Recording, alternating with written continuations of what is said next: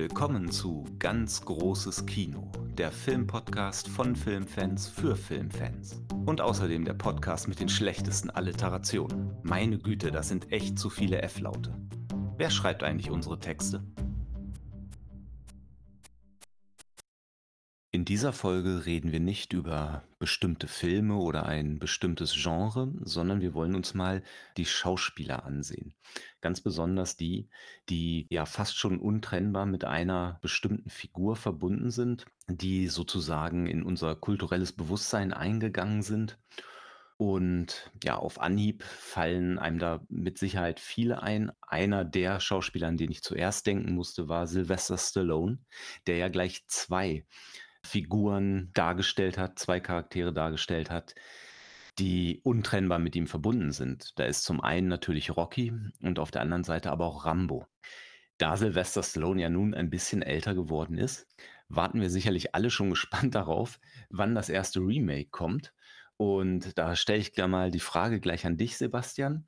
Wer sollte denn deiner Meinung nach den Rocky in der Neuverfilmung spielen? Den Rocky, okay. Das ist eine schwierige Frage, denn ich habe hier ja. Genauso war sie auch geplant. Ja, genau. hier gibt es ja schon einen Neuansatz. Zwei, glaube ich, neue Rocky-Filme, die mit dem Sohn von äh, Apollo Creed sozusagen in der Hauptrolle spielen, das Boxer-Genre bedienen und von daher. Ah, die heißen auch Creed, ne? Dann spielen ja. sie quasi nur im selben Universum. Ich weiß gar nicht, ob ich dazu ein Remake machen würde. Ja, ich hoffe, keiner. Alle denken so wie du. Ja, das sind so Filme, die auch mit ihrer Zeit so verwurzelt sind. Also äh, die 70er und 80er Jahre, vielleicht noch Anfang der 90er, aber dann hört es irgendwo auf. Und gäbe es ein Remake, würde ich das nicht mehr in der Neuzeit sehen. Das passt nicht, gerade wenn ich daran denke, dieses sich zurückziehen in ein Gym oder in die, in die sibirische Steppe im Winter, um da zu trainieren. Und äh, all das ist irgendwie auch so ein bisschen unmodern.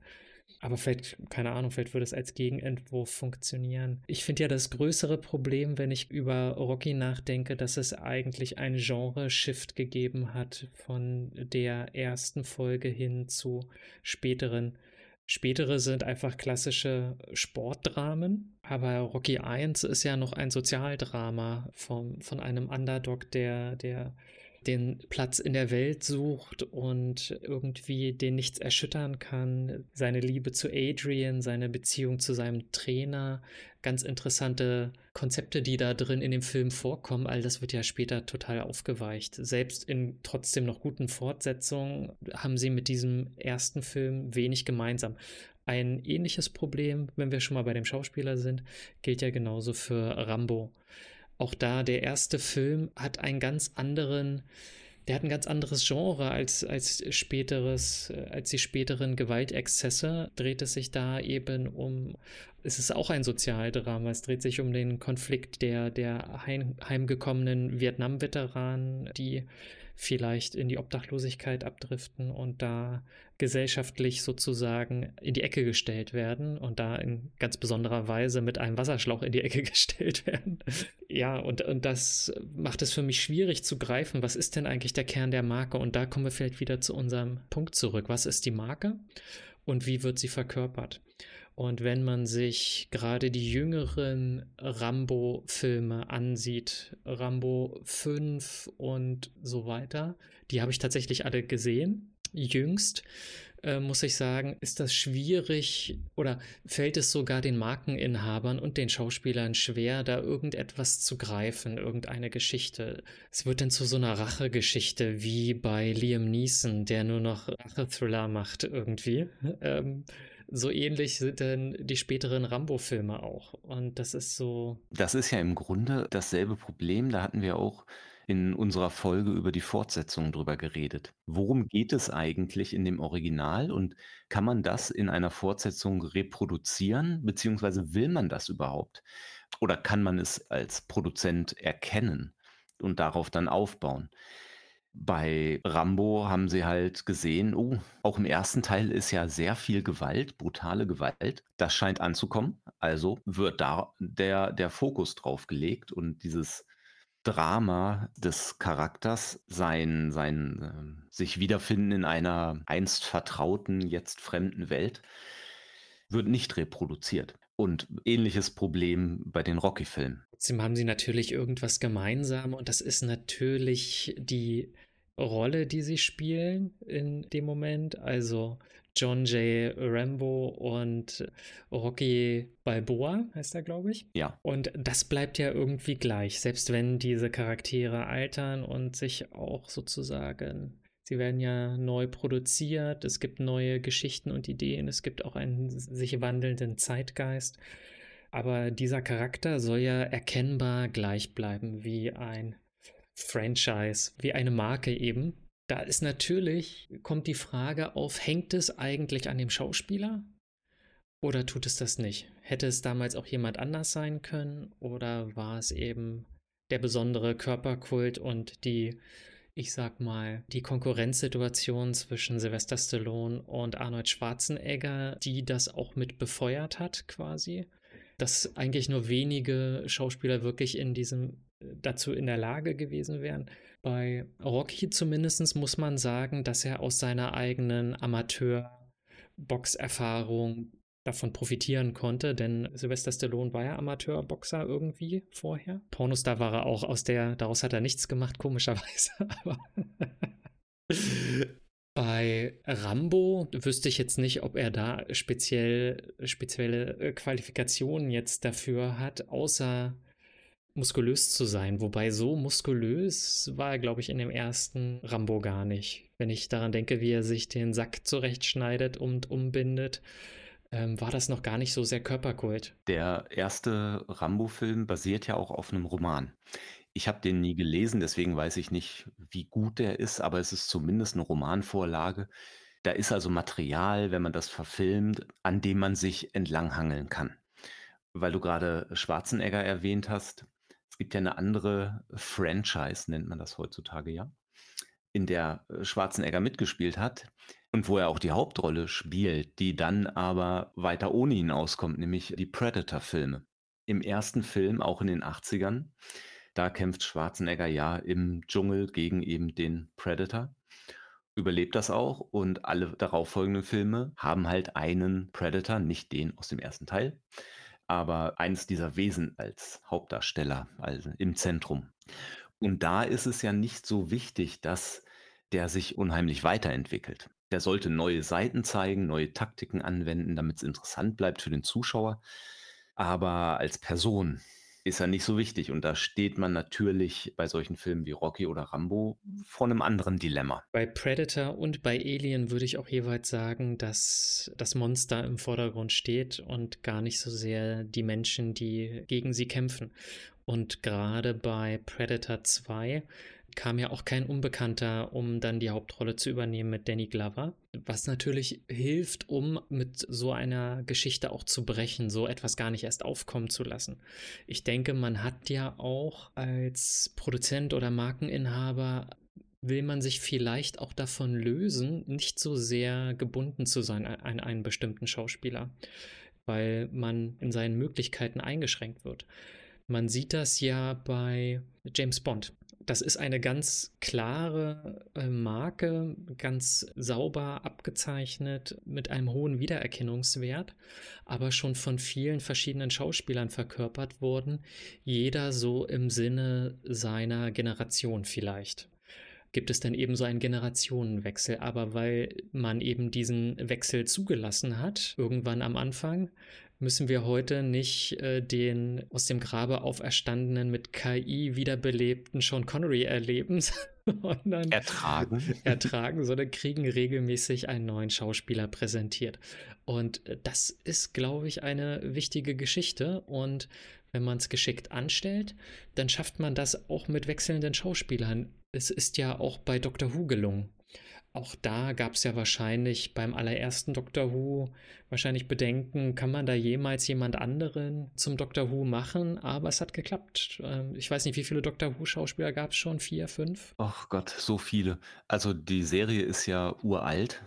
Anfang der 60er, glaube ich, ging das los oder vielleicht Ende der 60er. Aber da in der Serie, so viel weiß ich zumindest, wurden die ja vor vollendete Tatsachen gestellt, weil der allererste Schauspieler, der den Doktor gespielt hat, am, ich weiß nicht, Ende der ersten Staffel, also zwischen Staffel 1 und 2, wohl gestorben ist. Glückliche Fügung nenne ich das. Irgendeinen muss es treffen. Und dann standen sie halt vor dem Problem, dass die erste Staffel eben relativ erfolgreich war und sie wollten was, das fortsetzen, aber der Schauspieler stand nicht mehr zur Verfügung und mussten sich dadurch eben das ausdenken. Der Doktor lebt halt in einem menschlichen Körper und wird eben wiedergeboren, alle, weiß ich nicht, paar Jahre. Also an die Zuhörer, ihr merkt schon, so gut kenne ich die Serie nicht, aber ich habe ein paar Staffeln der neueren gesehen. Und der Doktor regeneriert sich eben. Er steht dann auf in einem neuen Körper. Und das ist eben dann die Erklärung dafür, dass, das hier, dass er jetzt anders aussieht, aber der Charakter ist derselbe. Jetzt habe ich es hier, naja, 1963 ging das los. 63 bis 89 lief das, 26 Staffeln und dann wurde sie 2005 neu aufgelegt und die neueren ab 2005, da habe ich die ersten sieben, glaube ich, gesehen. Ein ganz interessantes Problem oder sollte man besser sagen, äh, Lösung dieses Problems ist es ja bei James Bond. Ich weiß nicht, ob das schon immer so geplant war, aber ich habe irgendwann mal vor vielen, vielen Jahren diese Theorie gelesen, dass James Bond ja nur ein Codename ist und 007 eben seine Nummer. Und natürlich stirbt der Agent irgendwann und dann wird natürlich die Nummer und der Codename weitergegeben. Und deswegen sehen wir eben James Bond von unterschiedlichen Leuten dargestellt, weil äh, eben der, der Mensch, der da dargestellt wird, irgendwann stirbt und dann nimmt jemand anders eben seine, in diesem Universum eben seine Rolle ein. Als ich das vor, keine Ahnung, 20 Jahren oder so das erste Mal gehört habe, fand ich es total einleuchtend. ich fand, das war, äh, ist eine gute Idee. Ich weiß auch gar nicht, ob das eine offizielle Erklärung ist, aber es macht eben Sinn. In den letzten Filmen haben sie ja auch darauf angespielt, dass es einen neuen 007 gibt. Also insofern ist das wahrscheinlich jetzt Kanon. Ja, aber äh, dieses auf eine Rolle festgelegt zu sein, kann natürlich auch sehr schwierig und anstrengend für den Schauspieler selbst sein. Und Sean Connery hat ja auch sehr darunter gelitten, war davon genervt, immer wieder auf James Bond angesprochen zu werden. Deswegen musste er bei Highlander mitspielen, um sich davon loszulösen. ja. Aber ich denke, er hat es geschafft. Und wir kennen zwar viele Schauspieler, die eng mit einer Rolle verwoben sind, aber nicht so viele oder sagen wir mal, es ist eher ein seltenes Phänomen, dass es nur genau eine Rolle gibt, die man mit ihnen verbindet, weil sie sonst nie mehr signifikant in Erscheinung getreten sind.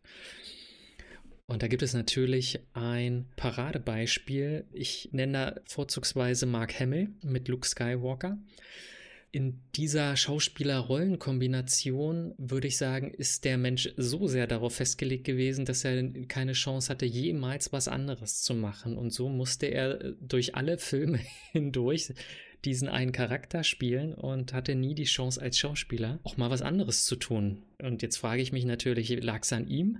Lag es daran, dass er zu sehr damit verbunden war? Warum hat man ihm da nicht noch andere Chancen gegeben? Bei anderen Schauspielern funktioniert das doch auch. Wir hatten jetzt schon mehrere Beispiele, gerade auch mit großen Schauspielern, die verschiedene Rollen geprägt haben. Harrison Ford zum Beispiel. Warum ging es nicht bei Mark Hamill? Ich habe dazu eine Theorie und du kannst mal sagen, was du davon hältst. Meine Theorie ist, bei einem Überraschungserfolg, bei einem Überraschungshit, der im Cast unbekannte Leute hat, die zu dem Zeitpunkt sozusagen noch unbeschriebenes Blatt sind. Und dann werden sie plötzlich durch einen Kassenschlager berühmt. Als Schauspieler und im Zusammenhang mit der Rolle und dem Film.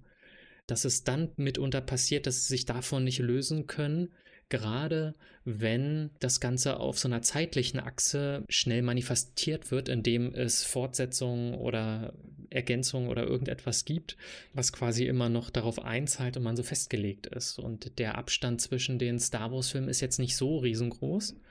Da gibt es Filmreihen, die deutlich größere Sprünge hatten. Meine Theorie ist, dass Mark Hamill vorher unbekannt war dann damit groß rauskam, aber dann so drauf festgelegt war. Und Harrison Ford, bei dem war das irgendwie anders. Der war vorher schon als Schauspieler relevant. Bei Mark Hamill muss man sagen, den siehst du ja wirklich nirgendwo. Ich habe jetzt mal zufällig, ist nicht ganz so gut wie die anderen Serien, aber trotzdem nicht schlecht von dem Flanagan. Die neueste Serie, der Fall des Hauses Ascher. Dort spielt Mark Hamill mit als der Anwalt der Familie und taucht damit auch regelmäßig auf, steht aber meistens nur rum, darf nur selten was sagen. Also ist irgendwie auch nur so Kulisse. Und ansonsten kennt man ihn ja nur noch aus Wing Commander oder aus, also aus Computerspielen, für die er sein Gesicht hergegeben hat. Wing Commander, mehrere Teile und der ähm, der Wing Commander Nachfolger, an dem schon zehn Jahre rumentwickelt wird. Mir fällt gerade der Name nicht ein. Ich habe nebenbei die Filmografien von beiden mal aufgemacht und äh, Star Wars war tatsächlich der erste Film, in dem Mark Hamill mitgespielt hat. Bei Harrison Ford ist es so, dass er schon 1966 in einem Film mitgespielt hat, aber uncredited. Ah ja, okay, ja gut, das kann man vielleicht weglassen, aber dann eine richtige Rolle mit Namen ein Jahr später, A Time for Killing, ein Western. Da spielt einen Lieutenant Sheffer. 67 äh, also. Und dann hat er, ah, er hat in Zabriskie Point mitgespielt, 1970. Ja, und Star Wars war dann erst ja 77 und dazwischen immer noch ein paar Filme. American Graffiti. Apocalypse Now eine Nebenrolle. Ja, das kommt dann 79. Das ist eigentlich das Interessante, wenn ich das gerade richtig gesehen habe, auch bei Mark Hamill. Da sind ein paar Filme dazwischen. Also nach Star Wars hat er in Corvette Summer gespielt. Keine Ahnung. Dann kommt Das Imperium schlägt zurück. Dann The Big Red One. Kenne ich nicht. Dann The, Nights, äh, The Night the Lights Went Out in Georgia. Und dann Britannia Hospital. Und dann kommt die Rückkehr der Jedi-Ritter. Also das sind ein, zwei, drei, vier Filme, die er da noch hatte, aber bei mir ziemlich unbekannt. Während Harrison Ford nach Star Wars 77, eben 79 in Apocalypse Now mitgespielt hat. Dann nach Das Imperium schlägt zurück kam direkt ein Jahr später Indiana Jones und dann Blade Runner und dann kam erst die Rückkehr der Jedi-Ritter. Und direkt danach Indiana Jones im Tempel des Todes. Ich glaube, das, das ist auch der entscheidende Moment, den man sich da ansehen muss. Wahrscheinlich hat Mark Hamill, wie jeder andere Schauspieler auch, weitere Engagements annehmen wollen, zeigen wollen, was man kann das ist gefloppt und dann sagt man, der kann doch nichts anderes außer Luke Skywalker. Worauf man dann ja sowieso festgelegt war, den hätte man ja nur mit Mühe und Not austauschen können. Ja, und wenn er dann vielleicht noch schlecht verhandelt hat oder vielleicht wirklich ein schlechter Schauspieler ist, wer weiß. Also. Oder es sind halt einfach Filme, wo das Skript nicht gut war. Ich hoffe, äh, wenn ich später nachsehe, was für Filme das denn waren, dass hier nicht irgendwelche super Klassiker mit Oscar-Nominierungen dabei sind, aber das sieht alles nicht so aus, obwohl The Big Red One könnte vielleicht American Epic War Film mit Lee Marvin unter anderem. Robert Carradine, okay. Naja, aber man sollte das, was Luke, Mark Hamill, das, was Luke Skywalker da geschaffen hat, sollte man nicht so klein reden, denn er hat ja eine ziemlich beachtliche Karriere als Synchronsprecher gehabt und für seine Rolle oder für seine Stimme, die er dem Joker gegeben hat in der animierten Serie, wird er ja von allen geliebt. Da hat er ja wirklich mit seiner Stimme diesen Charakter äh, Leben eingehaucht. Er war nicht untätig. Also wenn man sich auch ansieht, was er hier im Fernsehen alles gemacht hat, ist schon eine lange Liste. Also ich will das auch gar nicht kleinreden. Trotzdem, sagen wir mal, in der allgemeinen Wahrnehmung ist es eben so, dass man das Gefühl hat, er hat kaum sonst etwas gemacht. Er ist für sich einen anderen Weg gegangen, hatte wahrscheinlich auch mit Schwierigkeiten zu kämpfen. Vielleicht war der Manager auch nicht so toll was ich glaube, was er sehr gut gemacht hat. Er hat sich viel um die Star Wars-Marke als Ganzes gekümmert.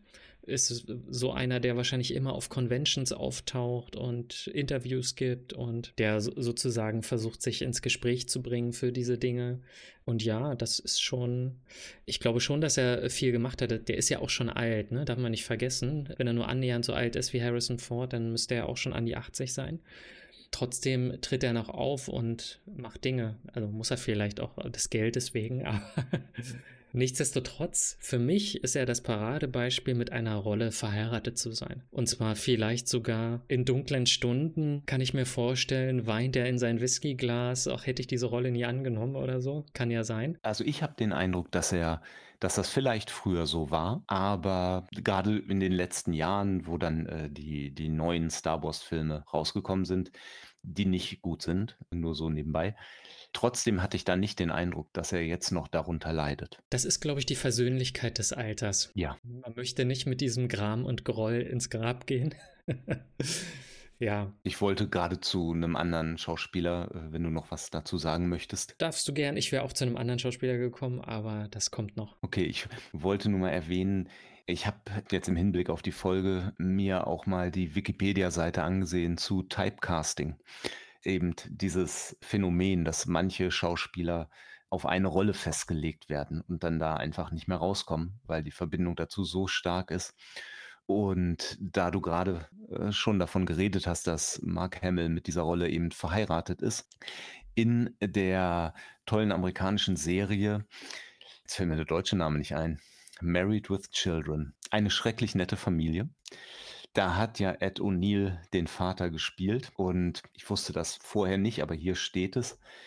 Er hat in einem Film, in so einem Kriegsfilm Anfang der 90er, Flight of the Intruder, geht um Kampfjets äh, 1991, Kriegsfilm. Da hat er mitgespielt. Allerdings wurden seine Szenen aus dem Film rausgeschnitten, also keine Hauptrolle anscheinend, ähm, Nebenrolle, aber seine Szenen wurden rausgeschnitten, nach einer Testvorführung, äh, weil das Publikum jedes Mal, wenn Ed O'Neill zu sehen war, anfing zu lachen. Ich finde das wirklich schade. Ich, äh, ich mag den Schauspieler, vor allem weil er eigentlich auch Sachen kann. Er hat unter anderem auch mal in einer Folge in Miami Vice mitgespielt und hat da einen korrupten Polizisten gespielt oder vielleicht korrupter FBI-Agent, ich weiß nicht mehr genau, Polizist, FBI-Agent, wie auch immer der eben auch mit Drogen gehandelt hat und so weiter. Und er hat das, fand ich, richtig gut gemacht. Er hat diese Rolle super verkörpert. Was völlig anderes als El Bundy. Ja, aber wenn das Bewusstsein der Leute so geprägt ist davon, dass du eben auf der Couch sitzt und eine Hand in der Hose hast, dann ist es schwer da rauszukommen. Aber jetzt so viele Jahre später hat er das ja vielleicht mit der Serie Modern Family so ein bisschen geschafft von der ich übrigens noch nie eine Folge gesehen habe. Sie soll sehr gut sein, aber ja. Du kannst mir vielleicht sagen, ob er da auch nur einfach El Bundy nur 20 Jahre älter spielt. Modern Family, doch, die habe ich gesehen, aber ich kann mich nicht erinnern. Kriege ich nicht rekapituliert. Außer, dass es da viele Beziehungsgeschichten gab, ja. Ja, aber man ist dann irgendwie auch Opfer seines Erfolgs, nicht? Und ähm, manch einer denkt sich dann vielleicht auch, okay, besser als jetzt kann es nicht mehr werden, ich steige aus. Es gibt ja so ein paar Schauspieler-Aussteiger und der Anakin Skywalker gespielt hat, ich komme nicht auf seinen Namen, war ja so einer, der war ausgestiegen, der hatte seine Schauspielkarriere danach an den Nagel gehangen, obwohl er durchaus einen anderen respektablen Film gedreht hat in meinen Augen, nämlich äh, Jumper, ein Actionfilm über jemanden, der Teleportationskräfte hat. Aber der ist dann Handwerker geworden äh, und hat danach auf dem Bau gearbeitet und äh, eben nicht mehr geschauspielert, aber irgendwer hat ihn scheinbar lang genug bequatscht, dass er jetzt wieder auftauchte in vor allem in den Disney Star Wars Serien, Ashoka zum Beispiel und andere. Vielleicht ist das ja auch gut, äh, mal so eine Auszeit zu nehmen, im richtigen Leben zu arbeiten, Erfahrung zu sammeln, denn als Schauspieler sollst du ja bestimmte Sachen darstellen, also nicht nur Personen, Gefühle etc. Und wenn man so jung ist und er war damals bei den äh, Star Wars-Filmen ja noch relativ jung, ist das sicherlich nicht leicht. Wenn wir von großartigen Schauspielern reden, dann sind das ja meistens auch ältere oder auch Schauspielerinnen natürlich. Ich weiß nicht, ob jemals je ob jemand damals, als Titanic rauskam, schon gesagt hat: „Oh, Leonardo DiCaprio, das ist der nächste Al Pacino“ oder so. Er war auch vorher schon bekannt aus einer Fernsehserie, bevor er Titanic gespielt hat. Und die Serie hieß „Unter einem Dach“, glaube ich die auch nicht schlecht war. Und da war er Jugendlicher. Also ich glaube, er war schon lange sozusagen Schauspieler, bevor er damit natürlich nochmal einem sehr großen Publikum bekannt wurde mit einem Blockbuster. Ne? Das ist natürlich immer der Punkt, ne? wenn es diese Blockbuster sind, diese Megafilme, die so ikonisch geworden sind, dass man sie in Parodien verwurstet und so. Das ist immer so der Moment, ab dem es denn schwierig wird, ne? ab dem es eben nicht mehr nur irgendeine Rolle ist. Es ist nicht nur irgendeine Rolle sie wird zitiert, sie wird verwurstet, sie wird durch die Mangel gedreht. Also es passiert etwas damit, die Leute arbeiten sich daran ab und dann damit arbeitet man sich auch an dem Schauspieler ab. Und äh, also zu Leonardos Verteidigung, der hat ja natürlich auch noch, ist mir gerade eingefallen, in Gilbert Grape mitgespielt, den jüngeren Bruder von Johnny Depp. Das war, glaube ich, auch eine ganz gute Leistung. Ja, war's. Ich wollte Leonardos Rolle da nicht kleinreden, falls sich das so angehört haben sollte. Außerdem hat er danach ja auch noch in einem Film mitgespielt. Auf Englisch heißt der, glaube ich, The Basketball Diaries. Da geht es um Gott, worum geht's da? Basketball? Basketball und Drogen, glaube ich. Man hat ja nun für die Harry Potter Serie, und da wusste man ja schon, als man damit losling, Kinder casten müssen, die im Verlauf weiterer Filme heranwachsen. Und dann sind es ja, keine Ahnung, zehn Filme gewesen oder so. Und von einem acht- oder zehnjährigen bis hin zu einem Erwachsenen. So eine Rolle wirst du ja nur ganz schwer wieder los. Du bist ja wirklich mit dieser Rolle so, wirst du so assoziiert, dass ich mir nur schwer vorstellen kann, da wieder rauszukommen. Aber ich habe das Gefühl, gerade bei Harry Potter, dass die Hermine-Schauspielerin, der Harry Potter-Schauspieler und der Weasley-Schauspieler, dass sie es doch alle geschafft haben, obwohl ich eigentlich gesagt hätte, das ist unmöglich. Alle habe ich schon in verschiedenen Filmen und Serien gesehen und habe das Gefühl, sie schaffen sich eine Karriere, die darüber hinausgeht, obwohl ich es eigentlich nicht für möglich gehalten habe. Denn es ist ja eine Sache, dass man mal gecastet wurde als Kind und irgendwie vielleicht auch ganz gut ist und so, aber ob es nachher auch für den, das Erwachsenenstadium reicht, ist dann ja noch lange nicht gesagt. Wir haben viele Kinderstars gesehen, die extreme Schwierigkeiten hatten, im Erwachsenenalter nochmal Rollen zu bekommen. Ich denke zum Beispiel an diesen kleinen Jungen aus Six Sense, der mehrere gute Filme gedreht hat als Kind und dann lange nicht in Erscheinung getreten ist und heute kann man ihn in dieser Serie, die ich dir mal empfohlen habe, sehen. Da taucht er auf als Moppliger mit Bart, kaum wieder zu erkennen. So eine Zeitreiseserie, die aber ganz skurril ist. Future Man, danke. Future Man. Habe ich nicht gesehen. Aber ich habe sie dir doch empfohlen. Musst du gucken. Schande auf mein Haupt. Ja. Naja, also vielleicht ist das heute auch nicht mehr so ein Problem, wie es das mal gewesen ist.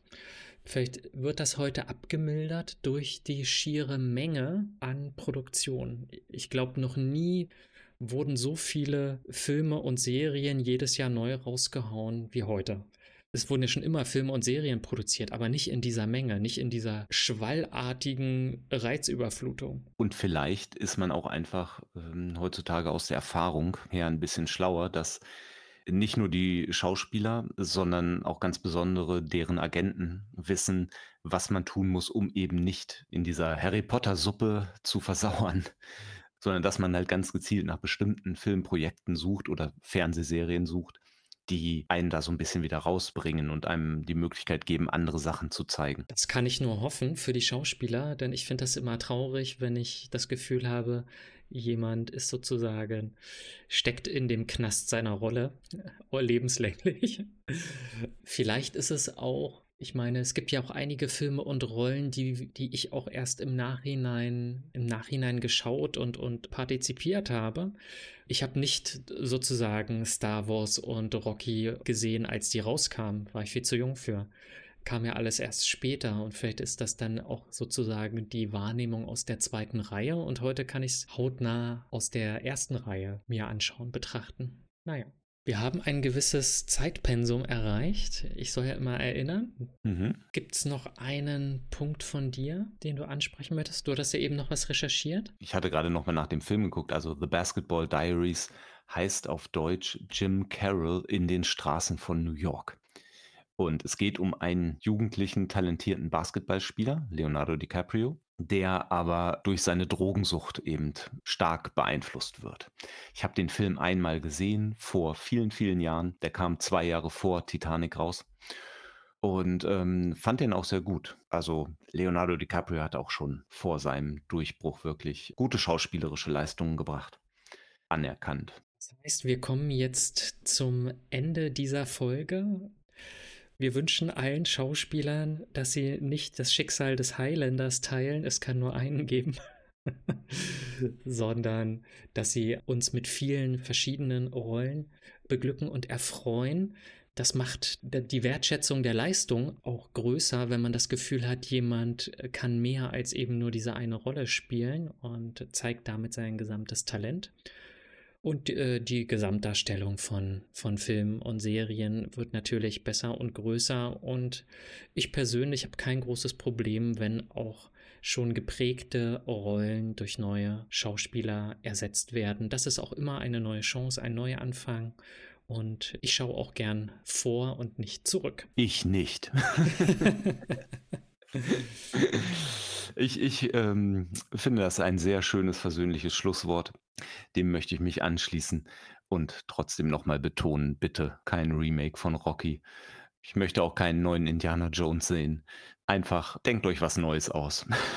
und damit vielen Dank fürs Zuhören und bis zum nächsten Mal. Macht's gut. Bis dann.